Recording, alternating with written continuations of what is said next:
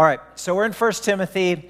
The series is called The Good Fight, right? And that's where Paul tells Timothy twice in this letter Timothy, we have to fight the good fight for the faith. You know, John, uh, Jesus told uh, the, his disciples, he was talking about John the Baptist and John being thrown into prison uh, for his ministry and being persecuted. And Jesus was making a, a reflection about Christian ministry. And he said, Do you know the kingdom of God is forcefully advancing, and violent men oppose it? So the kingdom of God hardly ever goes forward and progresses and flourishes without opposition. There's always going to be spiritual opposition. We live here on planet Earth.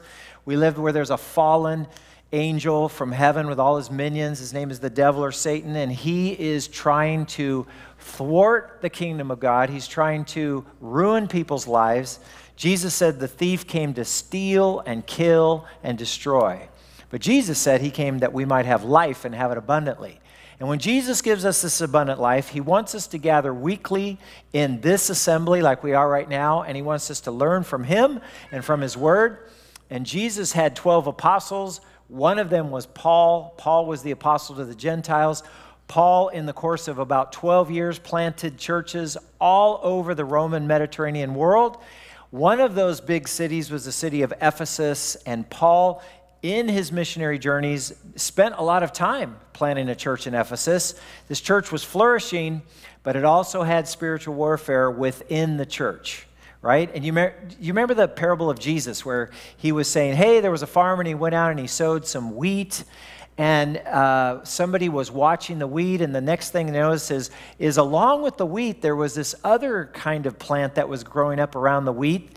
In the old King James Version, it's called the tares, but what I would like to call it are the weeds, right? So, along with the weeds in the field, they're growing up these weeds. And this guy notices it, and he goes to the owner of the farm and he says, Hey, sir, do you realize there's weeds growing up with the wheat? That's just another reminder as a metaphor that in the church, as the church grows and flourishes, there will be opposition, there will be sin, there will be discipline that has to happen in the church. And Paul is telling Timothy, as I'm making you my apostolic delegate to these churches in Ephesus, you're going to have to straighten out some things that are wrong. And he's going to talk about discipline of elders today. And that's, so that's something that we need to talk about in, in regard to taking care of God's family. So last week we talked about taking care of God's family. If we go to the next slide, please. Uh, here we are. So uh, we were taking care of God's family last week. Now we're going to focus on uh, elders. Now, here's a question. It certainly pertains to me and many of uh, other people who are on professional ministry staff. And that's the question well, what do, you, what do we do in the local church? Do you actually pay church leaders? Uh, wouldn't it be awesome if everybody was just a volunteer and there was no budget to have to pay staff and everybody just pitched in and did, did their work? And could we have church and make it work? I suppose in the in the theoretical side of things, it's possible. In the practical side of things, Paul says this way he, he says he recognizes that in every church, there are going to be certain leaders, certain elders who have a special gift for preaching and teaching and leading the church. And those people who dedicate themselves to the leadership of the church, they are to be paid. And the reason they're to be paid is so that they can devote themselves full time to the work of the ministry. They don't have to spend their time making a living out doing other things, and then with their leftover time, they get to devote to ministry. They get to devote the best part of their time to ministry. I mean, for me, it's such a privilege. Lisa knows I'm a morning person. So if I had to go and work at, I'll say Burger King or just Whole Foods Market, whatever else I was doing to make a living uh, during the week, spending the best part of my day, my prime time, elsewhere trying to make a living, and then come over and with the leftover time try to uh, lead the church and prepare messages and, and get programming going for the church, it would be really hard. And so Paul says this verse, and I just take it to heart, and it's a good one for me but it's a good one for all church leaders. It says, Elders who do their work well should be respected and paid well. Uh, in another translation, it says, Elders who do their work well, especially in the ministry of preaching and teaching, they should be worthy of double honor. Double honor. You know, not just honor for being an elder or church leader, but a double honor for being such a good church leader or preacher or teacher that they are actually going to be paid for their services, right? So Paul uh, says that, and then, he, and then he uses two verses to back it up. One of them from the book of Deuteronomy in the law of Moses, where it says, the scripture says, you must not muzzle an ox to keep it from eating as it treads out the grain right? So he quotes from Deuteronomy and he says, I want to take you back to the old days in Israel. Uh, in those days when the harvest happened and they bring in the grain, it's the, the, the grain is still with the chaff and it has to be separated, and you do that with this big millstone. And so you put an oxen and you attach it to a, a piece of wood, and you have the oxen, you know, walk around all day in a big circle uh, and moving the millstone around to grind out the grain. And also, the heavy hooves of the oxen would crush the grain and the wheat and separate it from the chaff. Threshing the grain was what it was, was, what it was called.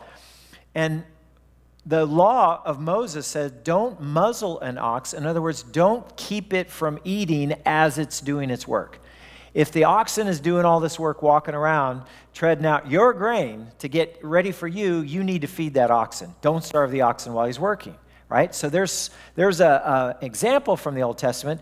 And then this is really cool for me as a student of the scripture. It says, and in another place, he says, those who work deserve their pay. And I looked it up. Of course, you look at, if you have a study Bible, it will tell you where Paul's quote of Scripture comes from.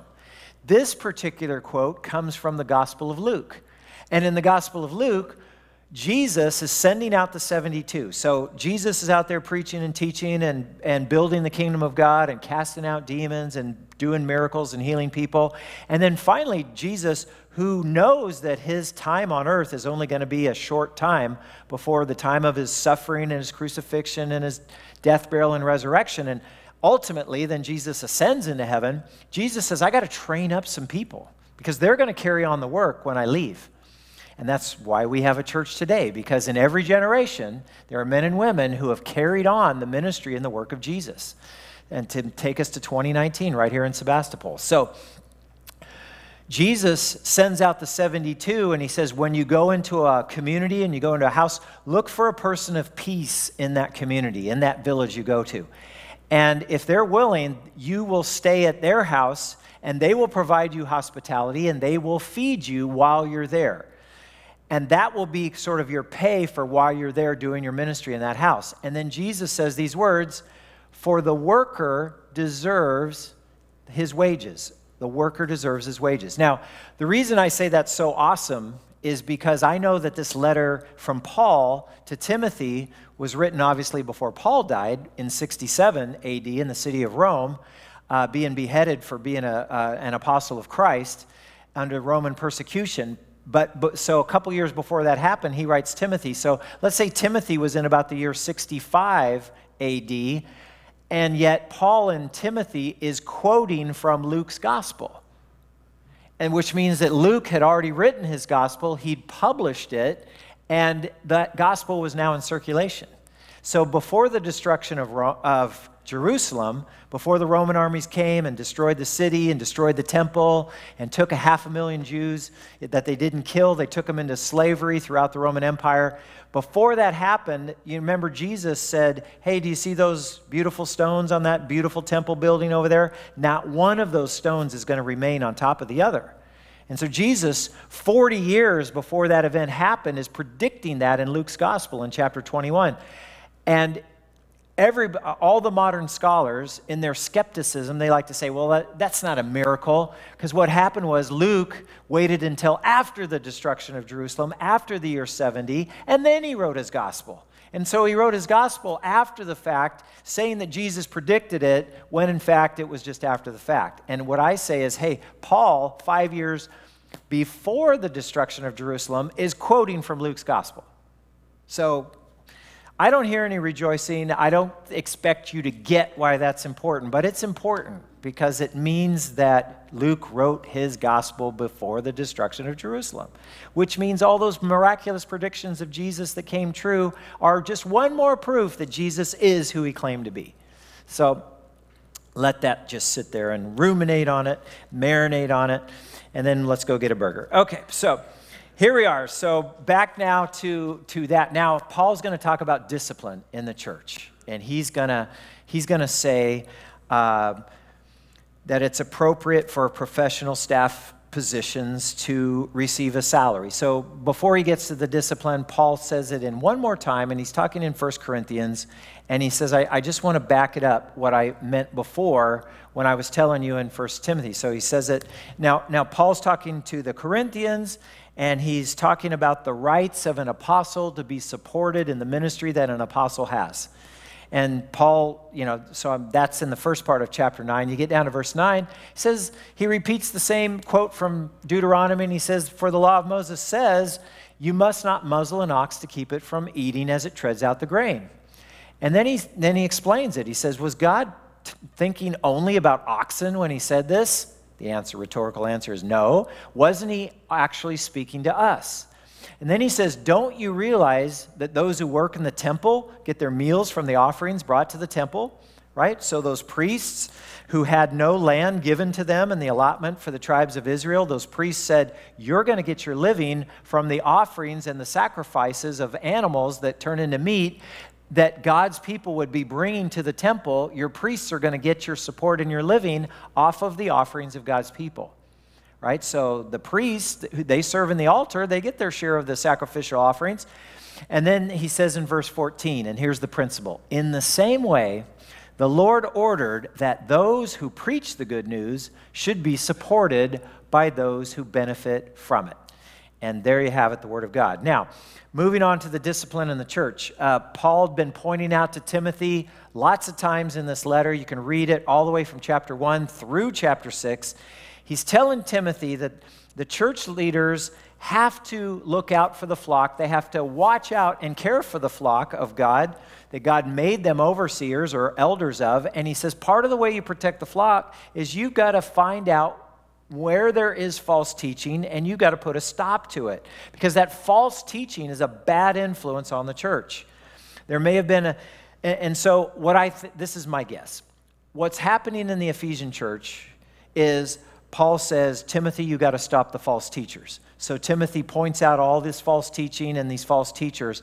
And what I think was happening was there was kind of a purge going on a purge of the false teaching and, and the, the leaders in the church that were teaching errant doctrine and doctrines of demons, like it says in 1 Timothy 4. And because of this purge, some of the elders who were okay, but maybe were getting associated with the false teachers, they were accusing the, some of the good leaders and the elders of being part of the bad crowd. And they were trying to get rid of some of the good elders along with the bad elders. And so Paul gives this warning to Timothy, and, he, and he's saying, Hey, if somebody is accused for being an elder, Timothy, you can't just take the testimony of one witness, right? So he says, Don't listen to an accusation against an elder unless it's confirmed by two or three witnesses. That echoes a law that's in the law of Moses as well. You don't, you don't put somebody to death based upon he said, she said. There has to be more than one witness to confirm the story of the accuser, right? So, because uh, the idea would be you could have somebody who's disgruntled in the church, somebody's got an axe to grind, they don't like a certain leader, they don't like what he or she said or did, and so they're trying to get rid of them and they bring an accusation against that leader. And Timothy says, before you just take that accusation as if it's true, because it does say in the Proverbs, by the way, you know, one person brings forth an argument and it sounds really good, comma, until another one comes to refute it, right? That was one of those Bible verses that they brought up in these debates. They'd have these Christian debates, and I 10 years ago, I was part of these debates between where a, a, person representing the Christian faith would be on one side, the person representing Islamic faith would be on the other side, and they would say, which one is right, you know, Islam or Christianity, because they believe different things. Certainly, they believe different things about Jesus. And so the, the moderator of the debate came up and he brought in Proverbs 18 and he says, Look, one person comes up and presents his case, and everybody, if, as long as you just hear one side, it's like, oh, this guy's genius. He sounds so good. I guess we got to believe it until another person comes and refutes it or opposes it. So you always want to hear both sides of the stories. You don't just throw out a, a, leader unless it is confirmed. So you investigate if there's an accusation against an elder church leader before you just, you know, pronounce judgment and say get rid of get rid of the the bad apple in the in the bunch. He says, Those who sin should be reprimanded in front. And get this, back to that verse says, Those who sin to the previous, there you go. Those who sin should be reprimanded in front of the whole church. This will serve as a strong warning to others. Here's a question for you Have you ever seen that happen in a local church? Have you ever been to a church meeting on a Sunday or maybe a Sunday night, congregational meeting, anything, where there was actually a judgment by the church leadership over one of the elders or one of the church leaders who had gone astray, who had abused his authority, who uh, was sinning in some way that was that was uh, you know sort of denying the, his rightful place to become a leader because of, of a lifestyle issue or something. Have you ever seen that happen in a local church? I didn't see it happen, but this thing happened to me and Lisa while we were missionaries in Chile. And it didn't happen in Chile, it happened in the United States. So it's like, well, you weren't there. Yeah, but I heard about it. So in the early 1990s, Lisa and I, as young adults, crazy, get this idea we're going to go be missionaries and we're going to go spread the gospel in the country of Chile in South America. So we're there, and when you're in a foreign country and they don't have any Christian radio, they don't have any Christian bookstores, they don't have any TV, they didn't have any internet back then. Uh, so you're, you're thinking to yourself, how do you keep yourself fed spiritually? How do you keep yourself strong? How do you, where do you get good doctrine and good Bible teaching? And the answer back in that day was the quote, tape cassette ministry of Chuck Swindoll and Insight for Living. Now, you young people, you say, What's a tape cassette? Well, ask your parents, and they'll be able to tell you. But it's basically a, an ancient recording device that used to work, and now we have other means. Even CDs are becoming a thing of the past now. So, anyway, tape cassettes. So, we get Insight for Living about once a month. We get these tape cassettes from Chuck Swindoll, and it's usually his messages that he's preaching in his big church, 5,000 member church, First Evangelical Free Church of Fullerton and beautiful Bible teaching. So we're taking this and, you know, we're sponging it in like, you know, like this is awesome. And then we'd pass it on and we'd take some of the lessons that we were learning from Chuck and we'd pass it on to the Chileans. So we're listening to this and it just so happened one time we got one of these tape cassettes and we're listening to it and it wasn't a normal message. It was Chuck Swindoll saying, um, I'm calling uh, this gathering of church together, and it was on a Sunday morning in his church. And he said, I have some bad news to share with you. I have something that has brought shame upon the Christian faith, it has brought shame upon this church, and we have to call out something that's happened. And he goes on to tell the story, and he was, his voice was broken, he was tearful, he was it, it, it, like it, it gutted him just to have to get up there and, and have to share this with the congregation. Because it was something that didn't happen to the whole congregation, but it happened to part of the church, but it affected the whole church because it was done by a leader, an elder in the church. And what he had to share was there was an elder in the church, and he'd been an elder for 20 some years, and he was a respected elder. And if you looked at this person from the outside, you would say, oh, that's an upstanding Christian, and he's a Christ follower, and he teaches the word, and he's been an elder, and he's worthy of honor and respect here. And Chuck said, and all that was true up until about two weeks ago when it was discovered that this upstanding, respected elder was involved in the children's ministry of the church, which he had been for years, and some of the children who had grown up came forward and said, This man abused me in this church, in this ministry, in the Sunday school classes when they were a part of it and nobody knew about it and it was hidden and it was only some brave children that were growing up and now had the courage to share what had happened to them brought it forth to chuck and to the rest of the church leadership and said this happened to me. This was wrong. This person is still an elder here in the church. What are you going to do about it? And chuck said we had to go to that elder and we had to confront him with his sin and we had to remove him from leadership. And I am here uh, today, not pridefully, but humbly, humbly, because this has brought shame upon our church. And I wish it didn't happen, but it happened. And it's not okay to throw it under the rug. It's not okay to pretend it's just a little side issue and it doesn't mean the ministry of the church. And I understand that there's going to be fallout in the church, but he said we have to do what the scripture says. And the scripture says if, if there's an elder who has sinned in a level like this that affects the health of the body of Christ and has injured people in the ministry of the church, that sin, that person has to be called out and reprimanded in front of the whole church. And he said, This will serve as a strong warning to others. And he quoted that passage, and he did the right thing. And you know what? I thought what would happen was, wow, there are going to be people that are so offended in that church that they're going to hear about that elder's abuse of those kids in that children's ministry, and they're going to walk away and they're going to say, I never want to see that church again. And you know what?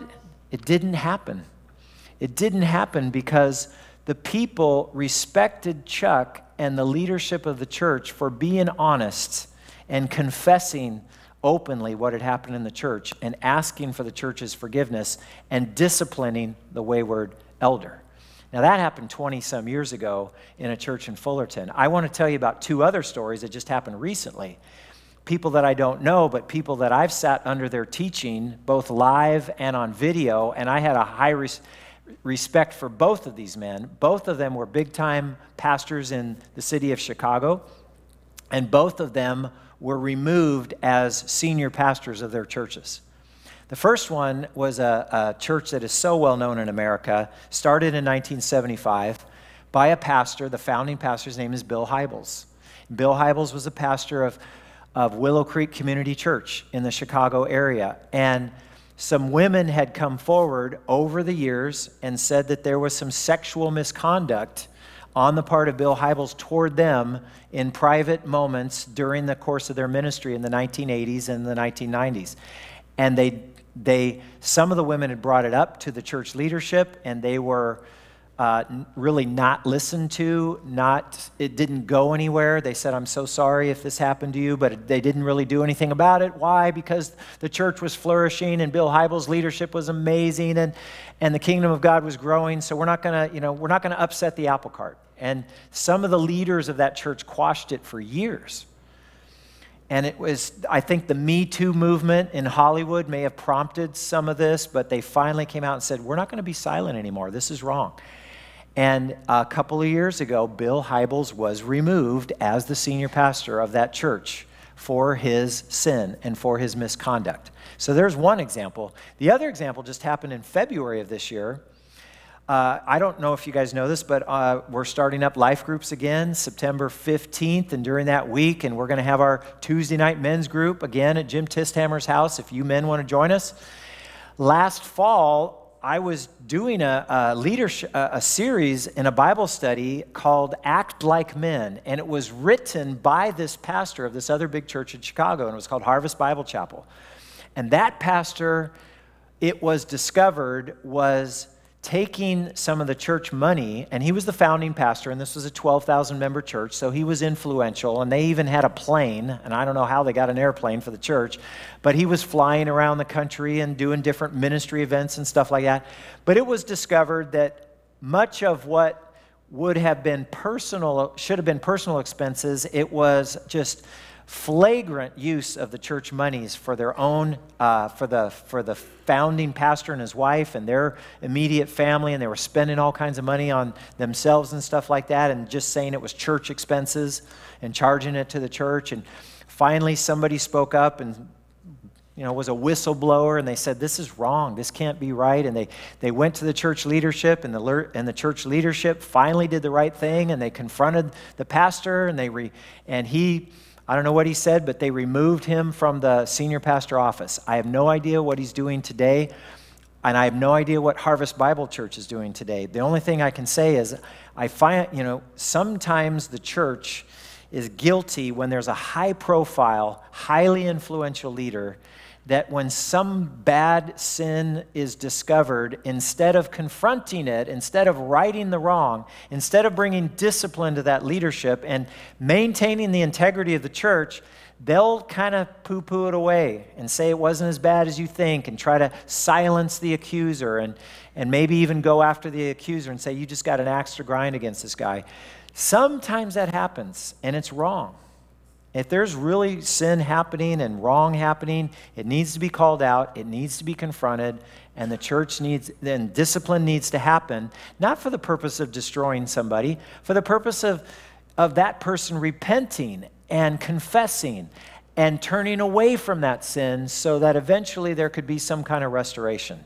That's, that's the goal of all church discipline. The goal is restoration. The goal isn't to shame somebody and say, get out of here. You know, you don't deserve to be here anymore. That's not what Christ is talking about. But he, we do discipline for the sake of the health of the body and the church restoration. So that's Paul's exhortation to Timothy. I mean, he says it, and he, and he says, uh, you got to do it in front of the church. And then he says, and I'm giving this to you as a solemn warning, Timothy. This is what you need to do. Now I want to jump down to verse 23 because this is one of those passages in the Bible in the New Testament where it talks about drinking and it talks about wine and it talks about alcohol. And I said, I can't, you can't live in Sonoma County and not talk about this verse. So 1 Timothy chapter 5 and verse 23. Can we get there? Can we find that verse? In verse 23. And Paul is talking to Timothy, and it was in the context of disciplining these church elders who have gone astray. But then Paul says, kind of as a sidebar to Timothy, he says, Hey, Timothy, I know, you're health, I know you've got some health issues, you've got some stomach problems. So Paul says to Timothy, Don't drink only water. You ought to drink a little wine for the sake of your stomach because you are sick so often, right? So you ought to drink a little wine for the sake of your stomach. So, First question is the word right before wine that is an adjective that describes the volume and the amount of wine to be drunk. Uh, what is that word right before wine? Little, right? So does that imply a bottle or two bottles or a big Ernest and Julio gallon jug? No, I don't think it implies any of that thing. Uh, you ought to drink a little wine for the sake of your stomach because you are sick so often. And by the way, in the first century, it, it, my research has told me this. In the first century, uh, people uh, did drink wine with most every meal. The, one of the reasons they drank wine is because wine had some disinfecting proper, properties that would decontaminate some of the bad water that they had. But usually the mixture was either one part wine to one part water or one part wine to two parts water. So it would take a lot more than a glass of wine to make somebody drunk, right? So he says, take a little wine for the sake of your stomach because you are sick so often. Now, I went on the uh, winegrowers.com uh, or some kind of website like that, and, and uh, they were talking about wine. They were talking about the health benefits of wine. And I, I don't know if you're aware of this, but you can almost get healthy drinking wine, according to what they say. So uh, look what they say. I mean, why if, and uh, it says, point out, here's the health benefits. Uh, wine has antioxidants, and it does. Wine boosts the immune system. Wine increases bone density, helps you with my osteoporosis. You know, start drinking. So, number four, it reduces the risk of stroke, it reduces the risk of heart disease, it lowers cholesterol. I can get rid of my statin jar. I just start guzzling wine. So um, I, I have cholesterol issues. So it lowers cholesterol. And then number seven, it can reduce the risk of type 2 diabetes. So you see all those health benefits, and you're like, wow, this is awesome.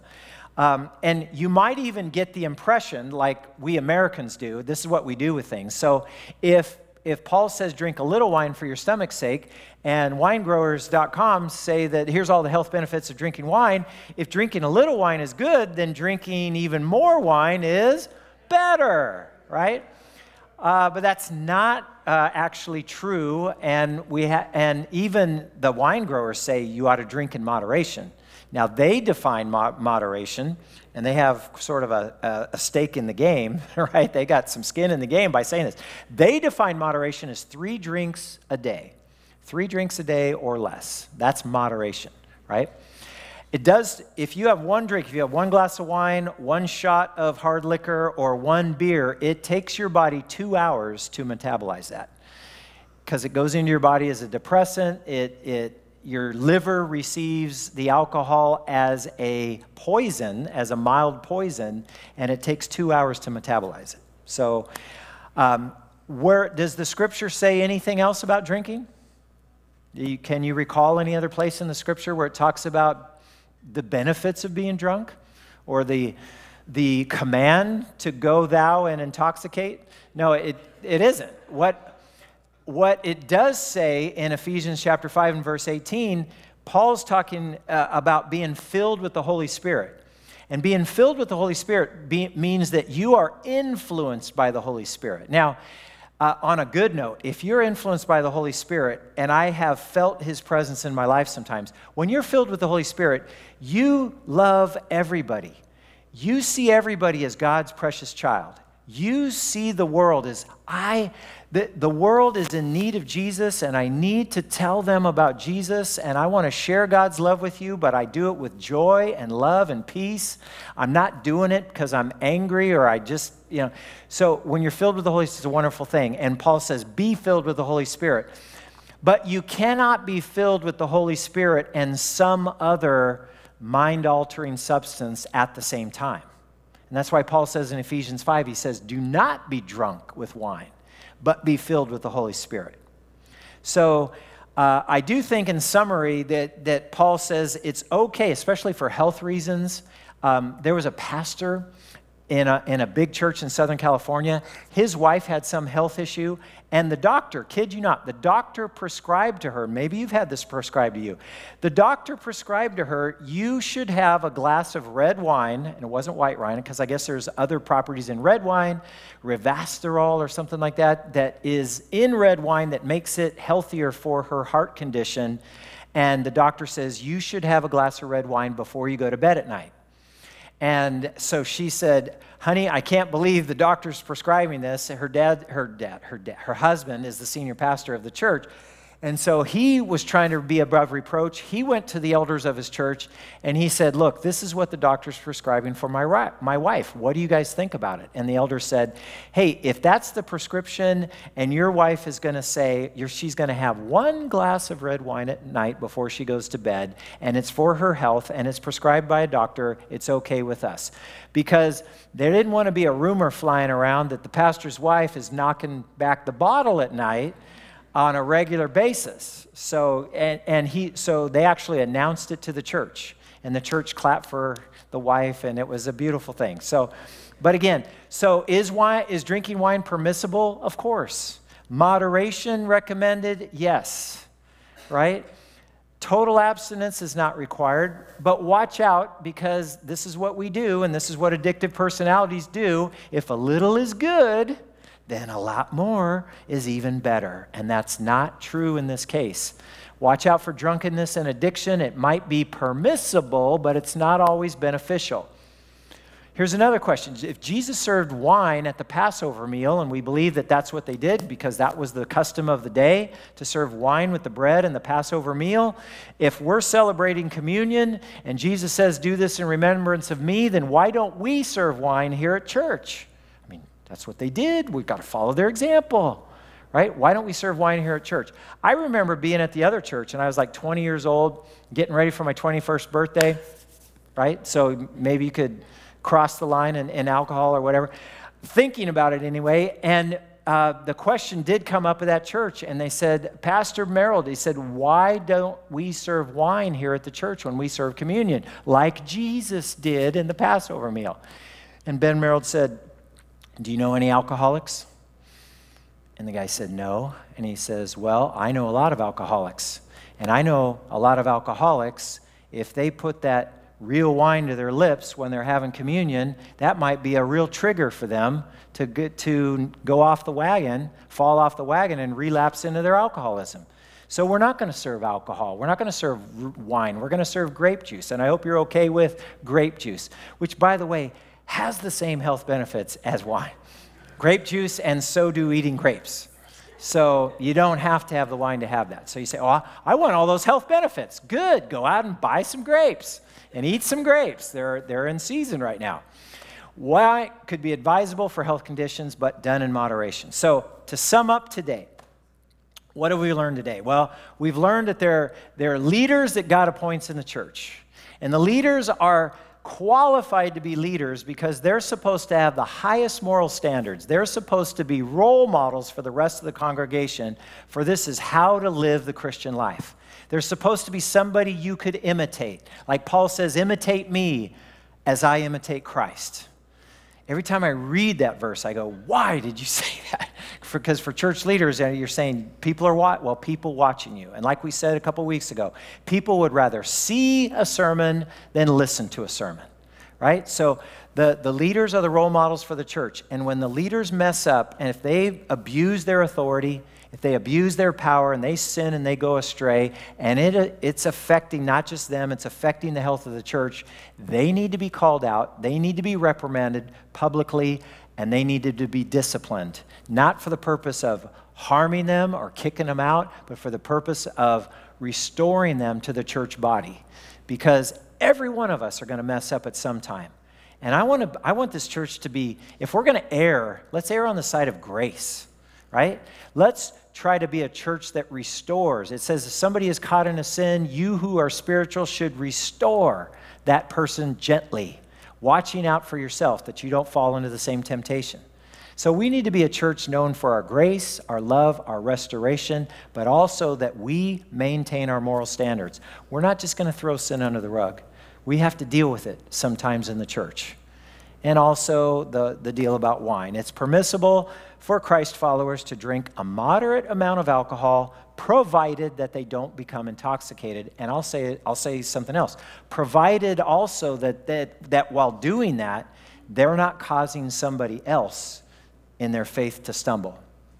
If I'm out with an alcoholic, and we've got alcoholics in our family, we're out with, an out, we're, we're out with friends and I, and I know them to be practicing alcoholics. One of, my brother-in-law, God bless him, I love this guy. He's been, he's been dry, uh, alcohol-free in his life after being enslaved to it most of his adult life. He's been alcohol-free for 11 years. Do you think, do you think that I'm going to order some kind of alcohol in his presence while we're out together, that's, oh, you got freedom in Christ and you only have one drink and you're not getting drunk and moderation, it's still okay, it's permissible.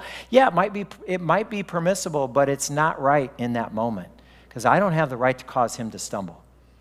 So we're always looking out. We have to look out for each other. It's not just my own freedom, it's, it's, or your own freedom, it's how that freedom affects other people. Amen? Come on up, John. By the way, John is not just going to be leading the next song, he's going to be singing and strumming over at the park across the street. Random so, songs, random songs, he says. Uh, he's even told me some of them have Christian lyrics. So, that's a good thing. Let's pray. God, I pray that, that we would be the kind of church filled with the Holy Spirit, not drunk with wine. Lord, I pray that we'd be kind of the kind of church that would uh, uplift the highest moral standards, that we would be known for our love and our grace and our mercy and our values.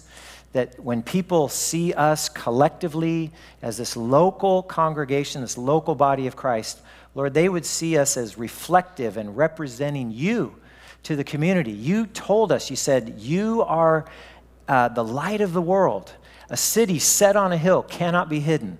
So, Lord, help us to shine as your light, as your representatives to a world that desperately needs to know that there's a God who loves them and there's a Savior who gave his life for them. Help us to reflect that kind of love, especially, Lord, when we're across the street, when we run into people that maybe we don't know, never met before, but they are people that you made in your image and you want them to come to the saving knowledge of Jesus. Help us to reflect you. In your name we pray. Amen.